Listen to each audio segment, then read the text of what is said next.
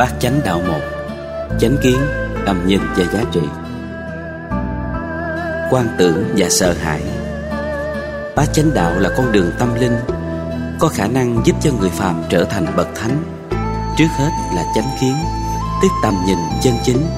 Yếu tố đầu tiên trong con đường thánh Mà tất cả các bậc tâm linh phải đi qua. Trước khi phân tích Chúng ta hãy tham khảo câu chuyện về người quan tưởng.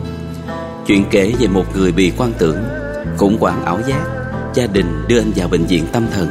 Tại đây, bác sĩ xét nghiệm, Kiểm tra các giác quan và tâm thức của anh, Phát hiện anh đang có vấn đề về ảo giác rất trầm trọng.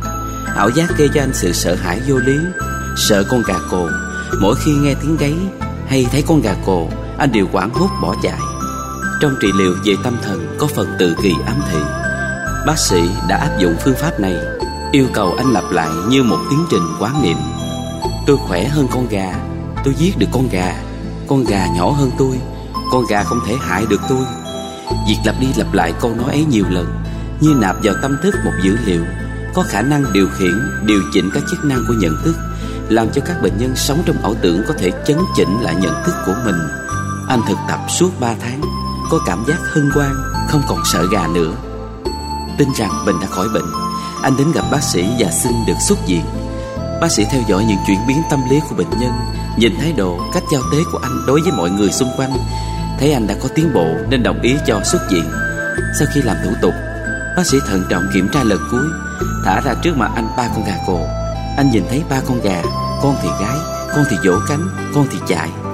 Tinh thần lại bấn loạn. Quả quá Anh không dám đi ra cổng mà quay trở lại.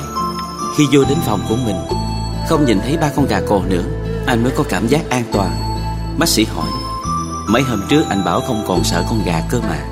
Anh trả lời Thưa bác sĩ Tôi không sợ con gà Nhưng làm thế nào để con gà hiểu tôi Có thể thắng được nó Để nó không thể cắn tôi giết tôi bất cứ lúc nào? Khi hệ thống thần kinh bị lệch hướng Sự chạm mặt về nhận thức có thể xảy ra Nên các phán đoán bao gồm diễn dịch, quy nạp, loại suy Đều dẫn đến sai lầm. Hậu quả của nó Trước nhất là biến chủ thể nhận thức trở thành nạn nhân khủng hoảng do sợ hãi Làm cho người đó không thể nào yên lắng, điềm tĩnh, an vui hạnh phúc được. Các bệnh nhân tâm thần, nhận thức của họ hầu như lệch lạc. Do tưởng tri một cách thiếu nền tảng hiện thực và nhân quả Họ có cảm giác ngày càng ly tâm quá với chân lý. Thay vì phản ánh trực tiếp, đúng với thực tại Họ lại phản ánh qua một lăng kính không chuẩn Đưa đến nhìn nhận mọi vấn đề lệch lạc, không đúng với thực tế. Quan tưởng là một chứng bệnh tâm thần. Người sống với căn bệnh này có nỗi khổ niềm đau rất lớn. Con đường tâm linh của Phật giáo Không chỉ đơn thuần dừng lại ở trị liệu tâm lý, Mà cao nhất là trị liệu tâm Để hỗ trợ điều chỉnh chuyển hóa nhận thức và hành vi. Tiến trình đó đóng vai trò quan trọng Với những chạm mặt về tâm khó có thể được điều chỉnh. Người bị dướng vào chứng bệnh này Khi kết thúc đời sống hiện tại Sẽ tái sanh với nhiều rắc rối về tâm trong kiếp sau.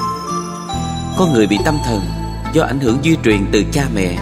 Có người do hoàn cảnh xã hội, ức chế tâm lý hoặc khủng hoảng đời sống gia đình. Những bệnh có gốc rễ xã hội và tâm lý có thể được bình phục khi các điều kiện khủng hoảng không còn nữa. Người thân phối hợp với bác sĩ dùng các thủ thuật tâm lý hỗ trợ cho người đang bị khủng hoảng không rơi vào nỗi sợ hãi.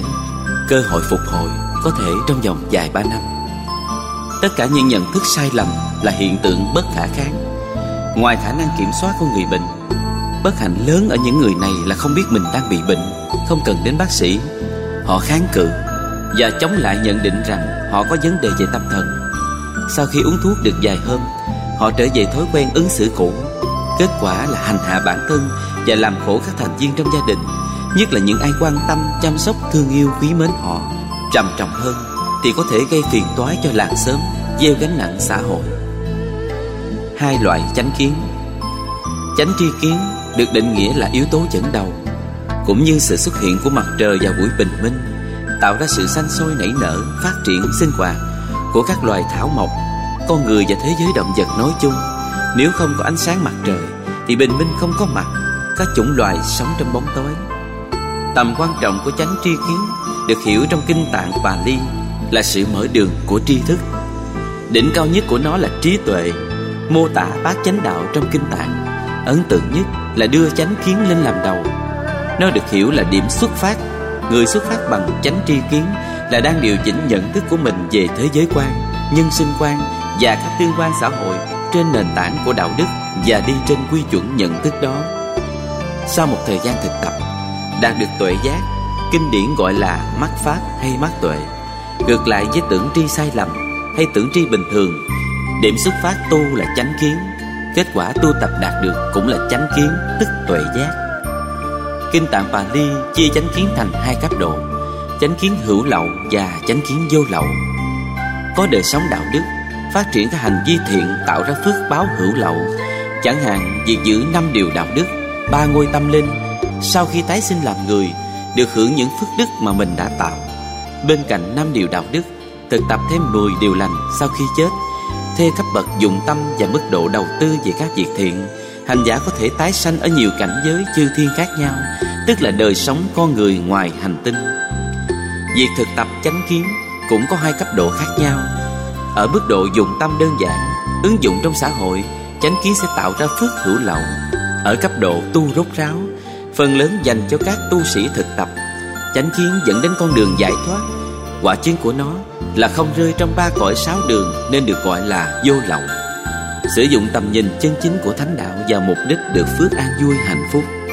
Quả chứng hữu lậu trong ba cõi, dĩ nhiên dù tái sinh ở cảnh giới nào vẫn còn chịu ảnh hưởng của luân hồi. Hành giả chánh kiến là người sống rất chuẩn mực, nghĩa là ngày càng tiến bộ hơn, đi xa hơn trên con đường hạnh phúc. Không dừng lại ở chủ nghĩa thành quả mà ta đã đầu tư. Nếu phân tích về hai khái niệm chánh kiến hữu lậu và chánh kiến vô lậu, ta thấy được bát chánh đạo dưới góc độ vô lậu thì quả chứng là vô thượng chánh giác. Cũng tầm nhìn chánh kiến đó, nếu là người cư sĩ tại gia, tu học Phật áp dụng cho đời sống gia đình thì quả trổ phước báo hữu lậu. Con đường thực tập của người tại gia không nhất thiết phải hướng đến sự giải thoát. Sử dụng chánh tri kiến hữu lậu là để tạo dựng hạnh phúc qua đời sống kinh tế, xã hội, văn hóa, giáo dục và các phương diện khác một cách chuẩn mực. Chánh kiến vô lậu là nội lực, mục tiêu của người xuất gia. Còn chánh kiến hữu lậu là con đường, là quỹ đạo của những người tại gia. Nhận diện được vấn đề này Ta không cần thiết sử dụng gu tâm linh giải thoát của người xuất gia cho người tại gia như ta đã sử dụng nó trong lịch sử mấy chục thế kỷ phát triển Phật giáo ở các châu lục. Hầu như không có nghi thức khác biệt giữa người tại gia và xuất gia cho đến thời điểm hiện nay. Và đây là điểm khác biệt rất căn bản về quan niệm thánh đạo Đức Phật đã chủ trương và con đường tu đạo mà ta đang dấn bước. Sau một thời gian thực tập, những người cư sĩ miên mật với pháp môn hành trì trở thành người xuất gia về phương diện tâm thức thân vẫn là người tại gia nên phát huy không hết tính năng của người xuất gia kết quả là đứng chừng giữa tại gia và xuất gia do lẫn lộn nhiều người tại gia từ bỏ công ăn việc làm, không muốn dấn thân vào những thành công của mình.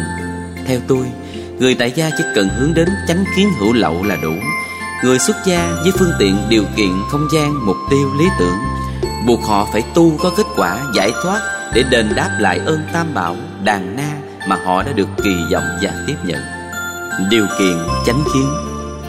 Theo kinh tạng Pali để có được chánh tri kiến, hành giả cần phải nương vào hai yếu tố thứ nhất, lắng nghe thứ hai, như lý tác ý, lắng nghe được kinh chánh tri kiến mô tả, bao gồm nỗ lực với sự cam kết, gần gũi, tham vấn, học hỏi từ các bậc chân nhân, thánh nhân, hiền nhân về nội dung phật pháp, trao đổi tiếp xúc, chia sẻ trên nền tảng học hỏi từ các vị pháp hữu đi trước và những người có kinh nghiệm tu tập tốt hơn.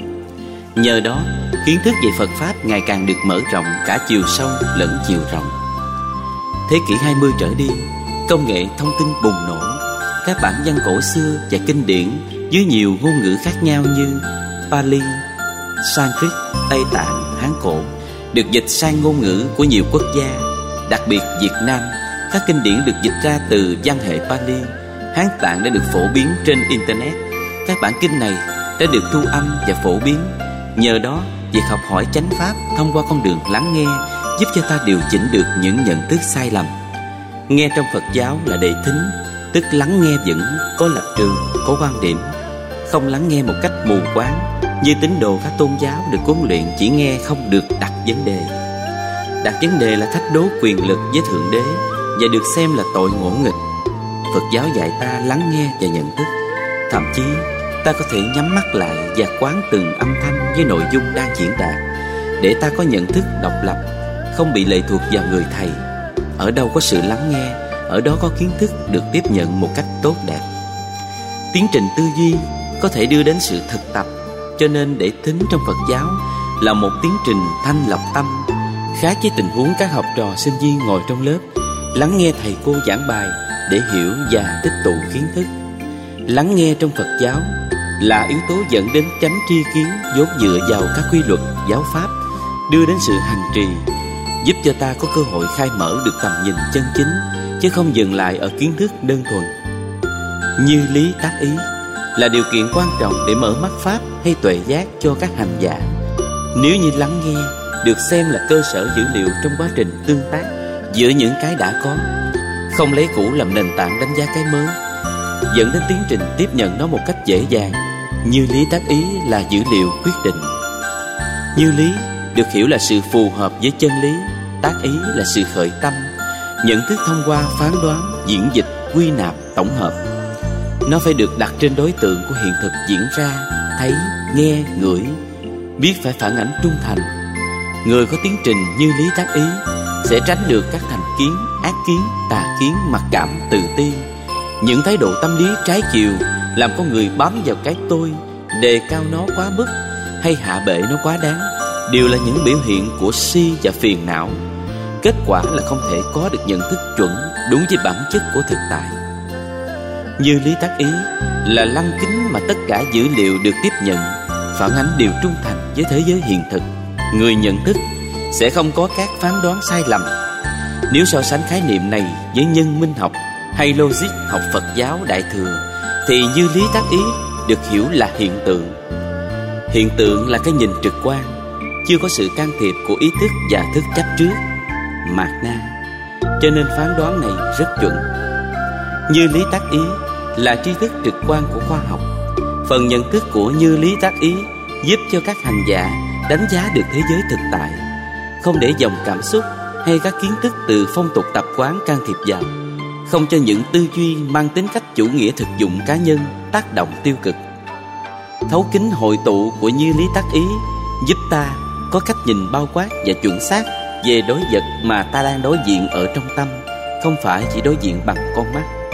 Nói cách khác, như lý tác ý phán đoán đúng cho ta có được đế thính về phật pháp thông qua văn học kinh điển Pali Đại thừa nói chung, để có được chánh tri kiến ở mức độ dẫn đến phước hữu lậu. Đế thính và như lý tác ý là hai dữ liệu không thể bỏ qua. Hiểu sâu về nhân quả Người có chánh tri kiến luôn luôn có tri thức nhân quả. Tri thức nhân quả có hai dạng, nhân quả mặt phẳng và nhân quả hình học không gian. Ta tạm sử dụng toán học để mô tả chiều sâu của nhận thức nhân quả. Dân gian có câu trồng dưa được dưa, trồng đậu được đậu. Đó là nhân quả mặt phẳng, có trồng thì có kết quả. Tính chất liên hệ giữa nhân và quả thể hiện qua hạt dưa, cây dưa, hoa dưa, trái dưa là điều ta không thể phủ định được. Nhân quả có tiến trình thống nhất, duyên tác động kiểu gì, tính chất đồng nhất vẫn được duy trì. Ngay cả trong tình huống ta ghép từ cây A qua chủng loại B, tính chất đồng nhất vẫn còn giữ lại, không bị phá vỡ. Ta vẫn xem đây là loại nhân quả mặt phẳng. Có rất nhiều trường hợp trồng dưa không thu hoạch một trái dưa nào, thậm chí phá sản Người nông dân năm nay thấy trồng ớt có giá. Họ đầu tư ớt, dây tiền ngân hàng Mua hạt giống, mua phân Bỏ sức lao động thuê người làm. Khi đồng loạt các hộ nông dân đều làm việc đó Sản phẩm ớt vẫn tốt như mọi năm Nhưng giá trị trên thị trường giảm Quy luật thị trường là cung và cầu. Khi cung ứng nhiều, nhu cầu ít Giá thành sẽ giảm. Kết quả đầu tư có thành quả về thu hoạch Nhưng không có thành quả về kinh tế Nhiều người phải mang nợ. Tương tự, trong các lĩnh vực đầu tư khác cũng vậy. Trong khoảng gần 2 năm, Dưới tác động của sự khủng hoảng tài chính toàn cầu, Nhiều hộ nông dân phải tán gia bại sản. Đó là do nhìn nhân quả dưới góc độ mặt phẳng, Phát hiện nhân quả không gian. Tức sự tác động đa chiều của duyên. Những hạt giống con người đã tạo cho mình Không phải chỉ hiện đời quá khứ, Không chỉ riêng bản thân Mà còn tương quan với nhân quả của toàn xã hội. Mỗi giai đoạn lịch sử đi qua, Công nghiệp mới có mặt tác động tích cực đến nhân quả theo chiều hướng tốt hoặc xấu. Chủ nghĩa xã hội có mặt để giải phóng chủ nghĩa giai cấp. Kinh tế quốc danh đặt trên nền tảng hợp tác xã. Do đó không khích lệ mức độ đầu tư Nên con người sở hữu, tư hữu quá. Kết quả nền kinh tế xã hội chủ nghĩa không cao Dẫn đến tình trạng mà ai cũng thấy. Mô hình kinh tế tư bản trước đây bóc lột sức lao động. Khi có xã hội chủ nghĩa ra đời Nó tự thay đổi. Tham khảo học thuyết xã hội chủ nghĩa để cách tân. Xã hội chủ nghĩa đưa ra mô hình hay Nhưng không phát huy được do nhiều giới hạn Trong khi đó Chủ nghĩa tư bản lại được nhiều quốc gia chọn lựa học thuyết kinh tế tự do, tự nhiên trở thành lựa chọn của giai đoạn hiện tại. Hiện nay, các nước xã hội chủ nghĩa vẫn sử dụng mô hình này, nhưng vì học thuyết mối quan hệ trước và sau, người ta đang tìm tòi nền kinh tế thị trường xã hội chủ nghĩa. Trong công nghiệp mới, người ta chấp nhận để có thể giữ được nền tảng hấp thu những tích cực. Tuy nhiên, xã hội chủ nghĩa hay tư bản, bản chất của thị trường là cung và cầu. Áp dụng nhân quả dưới góc độ của kinh tế học, ta thấy sự tác động đa chiều về mọi phương diện rất lớn. Khủng hoảng tài chánh dẫn đến suy thái kinh tế toàn cầu. Khủng hoảng về bất động sản dẫn đến kết quả tương tự. Khủng hoảng thị trường chứng khoán dẫn đến hậu quả làm tê liệt cơ chế kinh tế thị trường nói chung. Người có chánh tri kiến Có tầm nhìn nhân quả, hình học không gian không đánh giá hời hợt những gì chúng ta đầu tư. Cú lừa của ma đớp chưa từng có trong lịch sử nhân loại, Làm cho thế giới tổn thất hàng trăm tỷ đô la. Phương thức ông lừa đảo thiên hạ là lấy uy tín các tỷ phú, triệu phú, những ai muốn hợp tác đầu tư và hoạt động tài chính thị trường. Khi được giới thiệu, người đầu tư yên tâm chọn mặt gửi vàng. Khoản lợi nhuận ma đớp cung cấp cho người đầu tư cao hơn so với các ngân hàng thế giới. Từ việc kích lợi lòng tham khéo léo lọc xiên người ta không cần nhận xét ma đớp có đủ khả năng tạo ra khoản lợi nhuận cao hơn từ dịch vụ ngân hàng của ông hay không. Họ đầu tư vào ma đớp ngày càng nhiều, nhu cầu rút tiền mặt để sử dụng không có, nếu có cũng không đáng kể. Ông lấy tiền người nạp vô sau, Trả lãi cho người nạp vô trước. Lấy tiền của người nạp vô trước, Trả lãi cho người nạp vô sau. Số tiền vận hành liên tục, Mặc dù ông không có hoạt động gì hết. Ngoài những hoạt động tài chánh giả mạo làm các dữ liệu tài chánh Để báo cáo cho người ta không hoài nghi. Nhân viên của ông được lương cao hơn những nơi khác. FBI của Hoa Kỳ đã cảnh báo vấn đề này từ 45 năm trước. Người ta vẫn bỏ qua. Cho đến bây giờ mới phát hiện ra được. Có người đòi rút gần một tỷ đô la. Ông không có tiền để trả. Thế giới kết tội ông 170 năm tù, Phạt ông một trăm mấy chục tỷ. Toàn bộ tài sản bị tịch thu. Nhiều cơ quan từ thiện nổi tiếng bao gồm Hội chữ thập đỏ Ngân hàng Thế giới, Ngân hàng Thụy Sĩ phải điêu đứng Vì gửi tiền cho mắt đất Hệ thống tài chính của mắt đất Có mặt trên 130 quốc gia, Ảnh hưởng trực tiếp đến những quốc gia này. Vào những thập niên 80 Người ta phong tặng ông danh hiệu God the Finance Tức Thượng Đế của Tài chính. Nay mới biết ông là quỷ dữ của tài chính toàn cầu. Mắt đất đã làm cho thế giới điêu đứng, Thất điên bác đảo trong cơn khủng hoảng. Nhiều triệu phú gửi tiền cho ông, Chịu không nổi phải tự tử chết. Trong đó, có triệu phú người Đức đứng thứ 95 trên toàn cầu Và đứng thứ 5 trên nước Đức. Họ nhìn quá đơn giản Về nhân quả trong đầu tư tài chính, các hoạt động khác của kinh tế, lòng tham dẫn dắt đính kèm theo lòng si. Kết quả toàn bộ những đầu tư chân chính của ta bỏ sông, bỏ biển, đốt cháy hết, đó là một nỗi đau. Ta hiểu rõ về nhân quả không gian ngược chiều, không nên dễ dãi trong vấn đề gửi cho các ngân hàng hay các tư nhân để có tiền lãi suất cao mà không cần biết lãnh vực họ đầu tư là gì, hoạt động kinh tế như thế nào, mơ tưởng trong một năm sao tiền của ta tăng lên 15% hay nhiều hơn nữa. Cứ như thế mà tăng trưởng theo tỷ lệ thuận, kết quả là không còn gì hết.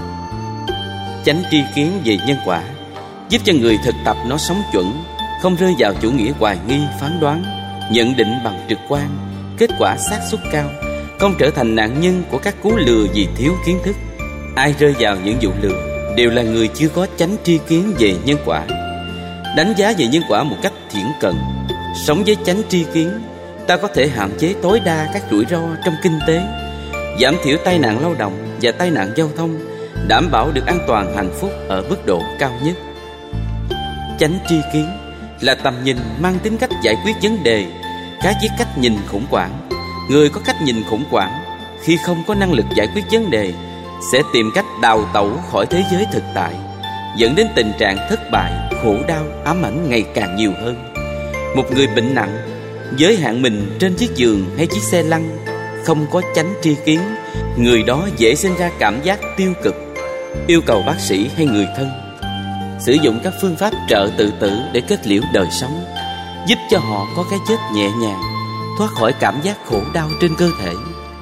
Thế giới phương Tây có sự kiện làm nhiều người chú ý. Cụ ông 84 tuổi và cụ bà 75 tuổi Có trên 50 năm sống hạnh phúc vợ chồng. Họ đã kết liễu đời mình bằng cách Cả hai người cùng uống thuốc độc Và đi vào cõi thiên thu Khi pháp y thử nghiệm. Kết quả cho thấy cụ ông bị bệnh ung thư giai đoạn cuối Và bà cũng có chứng bệnh tương tự. Hai người thấy việc mạng sống không còn bao lâu Nên chọn cái chết, Mong kiếp sau họ tiếp tục làm vợ chồng. Thế giới luật đặt ra những vấn đề mới. Hiện nay có nhiều quốc gia cấm trợ tử. Người khích lệ, đồng ý, hỗ trợ người khác chết Bị phạt có thể lên đến 14 năm tù Có nơi 3 năm tù. Mỗi quốc gia có khung hình phạt khác nhau. Trong khi đó, một số nước khác chấp nhận sử dụng phương pháp trợ tử bằng thuốc Để các bệnh nhân khi chịu không nổi cơn đau vật lý Có thể chết êm xuôi nhẹ nhàng Đỡ cực cho người thân, đỡ tốn kém tiền bệnh viện. Xem đó là giải pháp nhân đạo, Những kỹ thuật trợ tử hiện nay Đang còn trong dòng tranh luận về phương diện đạo đức. Ta áp dụng cái nhìn ở góc độ nhân quả, Thấy rằng việc đào tẩu khỏi cái khổ của thọ thân Bằng cách kết thúc nó sớm hơn, Không đồng nghĩa là kiếp sau ta không còn trả quả về những chứng bệnh thân thể. Dù trì quản hay đào tẩu, Ta vẫn phải tiếp tục trả nó ở kiếp kế tiếp. Đức Phật dạy Hãy để cái chết diễn ra theo quy trình tự nhiên. Sanh, già, bệnh chết. Có người sanh ra chưa trải qua già, bệnh đã chết. Có người già không bệnh cũng chết. Quy luật nhân quả đối với con người là vậy. Ta hãy quan hệ chấp nhận diễn tiến của nhân quả để sống an vui. Người có chánh tri kiến không đào tẩu khỏi thực tại Bao gồm những nỗi khổ niềm đau Các bế tắc, trở ngại, chiến duyên, thử thách đến với mình. Vấn đề còn lại là xử lý nó bằng cách nào? Im lặng thánh. Kinh tạng Pali có thuật ngữ im lặng thánh. Hòa thượng Minh Châu dùng khái niệm đảo ngược theo cấu trúc của tiếng Pali là thánh im lặng. Tức một vị thánh nhân giữ thái độ im lặng. Nghĩa gốc là im lặng thánh. Chữ thánh ở đây là tính từ Nói về nội dung của sự im lặng. Trịnh Công Sơn có nhiều bài ca mang đạo lý vô ngã, vô thường thân phận mong manh của con người, nhân tình, thế thái, để khích lệ người ta tiến tu. Bài im lặng thở dài và nhiều bài khác mang phong cách tiêu cực và tuyệt vọng. Bản thân trịnh công sơn là người sống ám ảnh bởi nỗi tuyệt vọng cuối cuộc đời. Ông mượn rượu giải sầu, mặc dù là phật tử, nhưng ông không vượt qua được thói quen này. Một trong những bài ca của ông được nhiều ca sĩ thể hiện tâm đắc, trong đó có khánh ly Phương Thanh, Mỹ Tâm, Đàm Vĩnh Hương là bài Im lặng thở dài. Tôi đã lắng nghe im lặng của đêm. Tôi đã lắng nghe im lặng của ngày. Tôi lặng lắng nghe im lặng của đời. Tôi lặng lắng nghe im lặng của tôi. Những câu chữ với các ca từ trong bài im lặng thở dài cho thấy một sự tuyệt vọng chỉ biết im lặng thở dài chán chường thất vọng bế tắc không biết làm gì Cảm thấy mình bất lực trước nhân quả, Bất lực trước mọi diễn biến của cuộc đời, Bất lực trước những tình thế bất công của xã hội, Bất lực trước tất cả những thứ mình muốn mà không làm được. Đức Phật gọi là khổ đế. Rất nhiều người bất lực trước khổ đế, Trở thành im lặng thở dài. Đạo Phật dạy ta, im lặng không phải để thở dài, Mà im lặng thánh. Im lặng thánh được hiểu là gì? Là im lặng như thiền định. Thiền định là tiến trình chuyển hóa cảm xúc thay đổi nhận thức và hành vi, làm cho con người đánh giá lại chính mình, phân tích các dữ liệu, những diễn tiến để có thể tìm ra một lối thoát như một giải pháp chân chính, không có những phản ứng phụ tiêu cực. Khi thực tập im lặng thánh, các ức chế tâm lý do bất công xã hội, muốn mà không được, ghét mà phải gặp, thương mà phải chia lìa, mong trẻ mãi không già, bệnh, chết, vân vân, không trở thành áp lực đối với chúng ta. Người im lặng trong thiền định. Im lặng như thiền định. Im lặng với bậc thánh có thể giải tỏa một cách ổn thỏa Tất cả những bất hạnh đến với mình. Chánh tri kiến Giúp cho ta có bản lĩnh đối diện. Không phải bản lĩnh chịu đựng tiêu cực, Am phần thủ thường, Chấp nhận mọi thử thách một cách tuyệt đối Như vận mình đã được an bài. Thực tập chánh tri kiến, Ta không còn thở dài theo kiểu chán nản Mà thở thật sâu ra vào. Thư lắng, nhẹ nhàng, thoải mái, tự tại, thảnh thơi. Thấy rất rõ dòng chảy của cảm xúc buồn vui lẫn lộn. Thấy rõ chiều hướng của tâm với các phạm trù đối lập với nhau. Thấy rõ các ý niệm về quá khứ và tương lai không có giá trị. Quay trở về chính mình trong hiện tại Để thấy rất rõ thân thể không phải là tôi. Tôi không lệ thuộc vào thân thể. Nỗi khổ niềm đau bám trên thân. Bám trên cảm xúc sẽ rơi rụng. Có chánh kiến những khó khăn trở ngại đối với ta Chỉ là duyên như bất kỳ một duyên nào khác diễn ra. Duyên có thuận và nghịch. Thuận thì vui, Nghịch cũng không buồn. Không có lý do để chùng bước trên con đường lý tưởng ta đang theo đuổi. Dù có tổn thất hay kết quả chỉ ở mức độ tương đối. Thực tập chánh tri kiến. Người thực tập và sống với chánh tri kiến Là người thể hiện vô ngã dưới hai góc độ. Tâm lý học và nhận thức luận. Vô ngã về mặt nhận thức luận Trước nhất là hiểu rõ vũ trụ không có nguyên nhân khởi thủy. Dù đó là Thượng Đế hay duy vật hay đất, nước, gió, lửa Dù duy tâm cũng thấy rất rõ tiến trình tương quan duyên khởi tạo ra sự vận hành Tồn tại, phát triển, hoại diệt. Để một tiến trình mới có những bước tương tự Một sai lầm lớn là người ta cho rằng thế giới tạo nên từ vật chất hay từ tâm. Duy vật và duy tâm là hai thái cực khác nhau. Đạo Phật không phải là duy tâm. Nhiều người hiểu sai chữ duy thức Nên nói đạo Phật là duy tâm. Duy thức học Nên hiểu là tâm thức học. Việc hiểu rõ duyên khởi giúp ta không chấp nhận bất cứ duyên gì làm nguồn gốc của vũ trụ. Nó là sự tương quan đa chiều, Ứng dụng chánh tri kiến, Giúp ta thấy rõ thân thể vật lý, Gồm có bốn nguyên lý. Nguyên lý chất rắn, tức da, thịt, xương tủy Các tế bào và tất cả các nguyên tử Phân tử Tạo ra những tế bào đang vận hành với tốc độ rất nhanh. Giữa chúng có một khoảng cách rất lớn không bao giờ thường hằng như chính nó. Mỗi tích tắc nhỏ nhất của thời gian trôi qua Nó luôn luôn trở thành một cái khác. Nguyên lý chất lỏng bao gồm Nước mắt, nước mũi, nước giải, nước tiểu, nước miếng, mồ hôi và nhiều thứ bên trong làm cho cơ thể hàn gắn với nhau, Duy trì sự sống tạo ra quá trình tuần hoàn trao đổi chất. Nó chỉ là một tiến trình dây mượn. Trong khi đó, Hai nguyên lý chất nhiệt và chất vận động Thuộc về thân nhiệt cao và thấp. Vận hành của hơi thở ra vào, Tác động của gió, Không khí bên ngoài đến cơ thể, Làm cho con người sống một cách thoải mái. Không có hai yếu tố đó, Con người khó sống thọ. Dù có chất rắn và chất lỏng Ai ít vận động dẫn đến bệnh tật. Kinh A-di-đà dài nguyên tắc Phạn thực kinh hành. Ăn cơm xong từng bước thảnh thơi Tức phải đi thiền hành hay kinh hành. Đức Phật thiền hành. Kinh hành không có niệm Phật Chỉ đi hít thở nhẹ nhàng, thư thái Chánh niệm với thân, thọ, tâm pháp. Do đó không bị áp chế hơi thở trong bao tử. Phần lớn các tu sĩ yếu bao tử vì sử dụng hơi nhiều cho tụng niệm. Thực tập về nhận thức luận Giúp cho hành giả có chánh tri kiến, Không đánh đồng một trong bốn nguyên lý, Hay cả bốn nguyên lý, Tôi và thân thể, Chỉ được hiểu như một cỗ xe Đóng vai trò chức năng. Nghĩa là khi nào nó hòa hợp Thì ta sống khỏe và có tuổi thọ. Khi nào bất hòa diễn ra, Ta sẽ bệnh và chết Tùy thuộc theo mức độ nặng nhẹ của bệnh. Hành giả chánh tri kiến, Không đánh đồng thân còn sống là tôi. Sau khi chết thi thể là họ. Hài cốt khi thiêu không phải là họ. Thi thể khi chôn không phải là họ. Nhờ đó họ có thể thoát ra khỏi thân thể Tái sinh liền ngay lập tức. Về phương diện tâm lý học Người vô ngã có thái độ khiêm cung. Thấy rõ kiến thức mình có Không phải do mình sáng tạo. Kiến thức đúng là quy luật Định lý, hệ quả của tất cả những phán đoán phù hợp Về thế giới vật chất vũ trụ. Phù hợp nhân sinh quan, Diễn biến đang diễn ra xung quanh ta. Đức Phật nói rất rõ trong kinh rằng, Ngài không phải tác giả của chân lý, Ngài chỉ là người dạch ra được quỹ đạo con đường đi Để tiếp cận được chân lý. Hình ảnh đó được Ngài ví dụ tòa nhà báo vật ở trong rừng. Các cây tầm gửi Bao phủ xung quanh các cây cổ thụ, Làm cho rất nhiều người không nhìn thấy. Khi Ngài phát hết những cỏ dại, Tạo ra một lối đi để những người đi theo Ngài đều đến được. Tận mắt nhìn thấy các bảo vật có trong ngôi nhà. Ta thấy chân lý không có tính tác giả.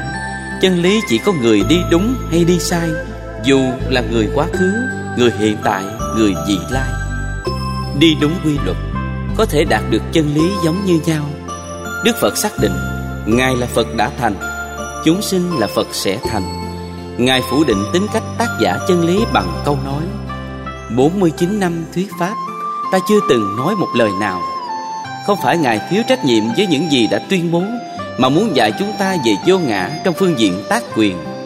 Đối với người tu học Phật, Không có vấn đề tác quyền, Chân lý là của chung Ta có trách nhiệm phổ biến rộng rãi. Đối với thế gian, Những phát minh đều có tác quyền. Bán các tác quyền có thể sống dài ba chục kiếp. Giá trị nhân quả của việc bán và mua tác quyền thì ngay sau đó là kết thúc. Tặng tác quyền mới có giá trị lâu dài. Người thực tập chánh tri kiến có tầm nhìn ứng dụng về vô ngã Phương diện nhận thức luận và tâm lý học. Phong cách người đó thoải mái, nhẹ nhàng, bình dân, giản dị Mà vẫn giữ được cung cách quy nghiêm, có chiều sâu. Hòa quan đồng trần không nhiễm bởi bùn nhơ, nước độc. Hoa sen của người chánh tri kiến vô ngã Luôn tỏa sáng với gương, nhụy, cánh hạt. Các loại hoa khác không thể nào so bì kịp. Hiểu rõ vô thường. Người có chánh tri kiến Luôn là người sống thuận hợp với nguyên lý vô thường. Vô ngã áp dụng cho vật chất, Vô thường cho thời gian, Hay nói cách khác, Vô ngã là không gian, Vô thường là thời gian. Không có vật chất trong không gian nào tồn tại phát triển Không liên hệ đến thời gian. Không gian là không gian của thời gian. Thời gian là thời gian của không gian. Ai hiểu được chánh tri kiến về phương diện vô ngã Sẽ hiểu được chánh tri kiến phương diện vô thường. Thực tập chánh tri kiến Giúp ta nhìn thấy rõ chiều biến thiên của thời gian quá khứ Hiện tại và vị lai. Không kỳ vọng Không sống trong chủ nghĩa lý tưởng Không sống tường quá, tuyệt đối quá. Mọi thứ diễn ra trong cuộc đời không bao giờ theo ý mình. Nó theo quy luật nhân duyên Nhân quả trong tự thân chính nó Và những sự vật xung quanh. Mọi đổi thay bao gồm nhân tình thế thái. Biển trở thành đất Đất trở thành biển Cây trở thành tro bụi Sa mạc trở thành cây Là nguyên lý vô thường.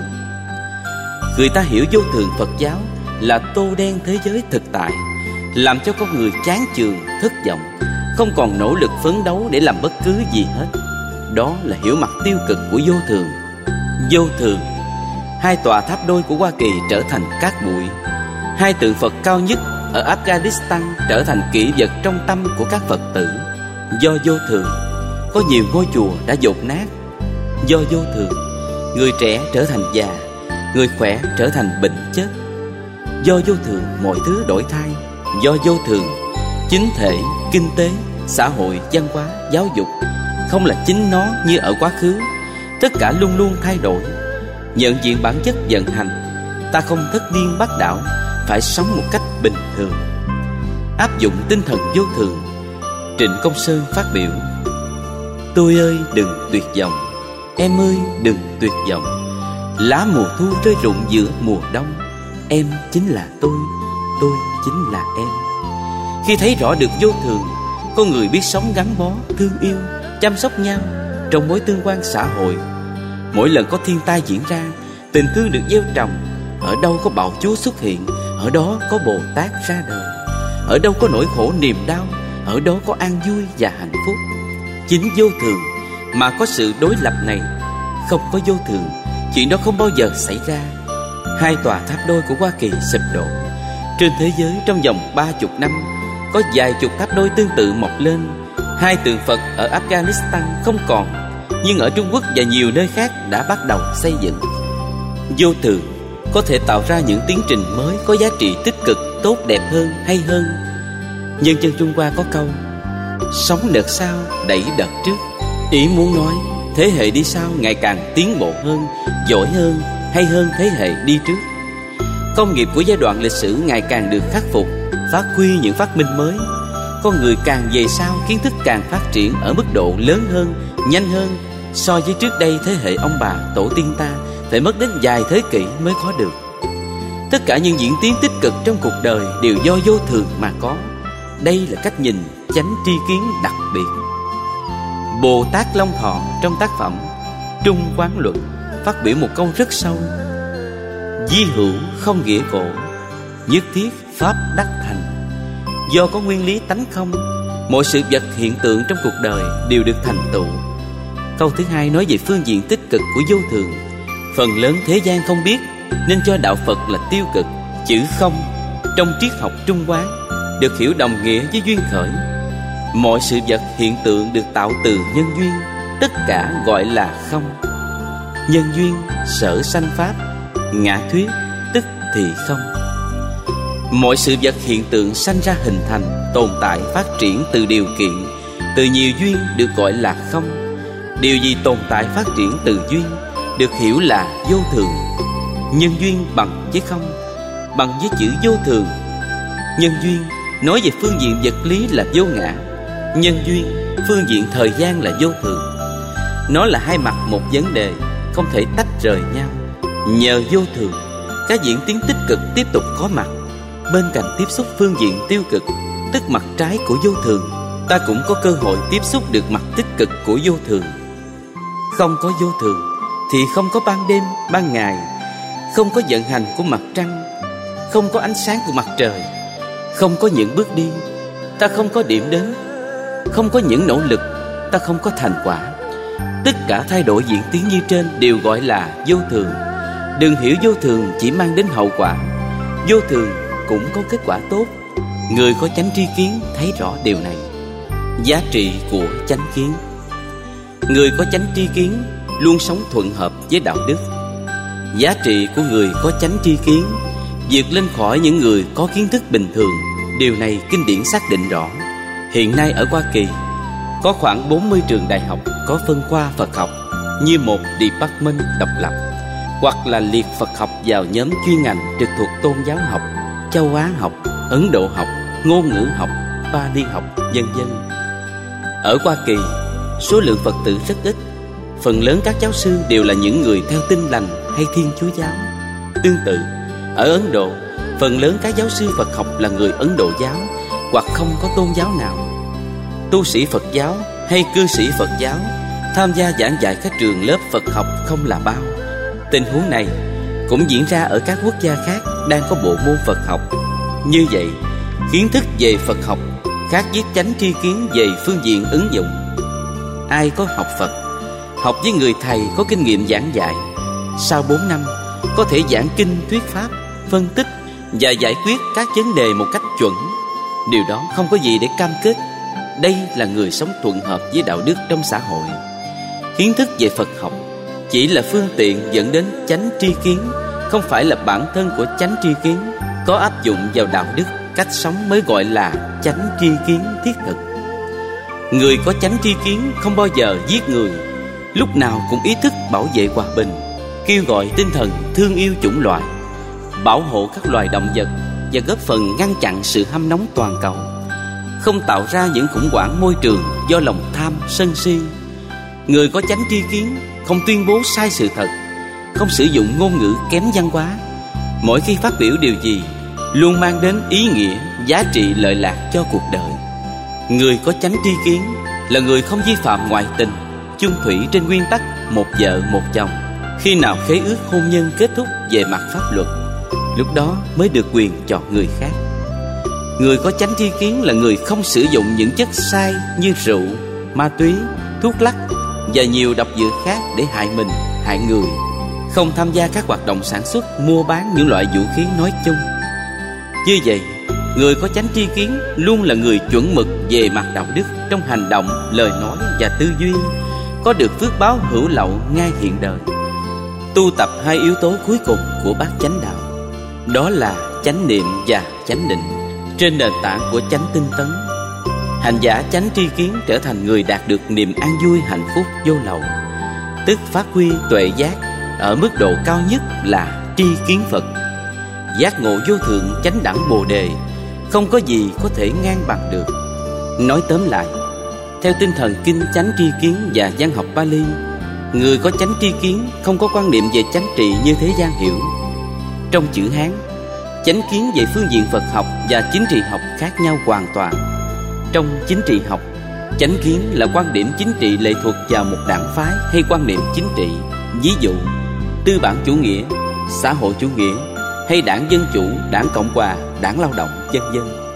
Trong khi đó, chánh kiến hay là chánh tri kiến của Phật giáo Được hiểu là tầm nhìn chuẩn xác về mọi quy luật nhân quả, duyên khởi, đạo đức, hành trì, an vui hạnh phúc Là cách giải quyết vấn đề, nỗ lực để cho ta ngày càng tốt đẹp, an vui hơn hạnh phúc và thánh nhân hơn Người theo chính kiến của chính trị có lúc khổ, có khi vui Có lúc là người chân chính, có khi là kẻ đồi bại Người sống với chánh kiến về tầm nhìn thế giới quan. Vũ trụ quan dựa vào nhân quả, duyên khởi, vô thường, vô ngã. Chắc chắn chuẩn mực về đời sống đạo đức.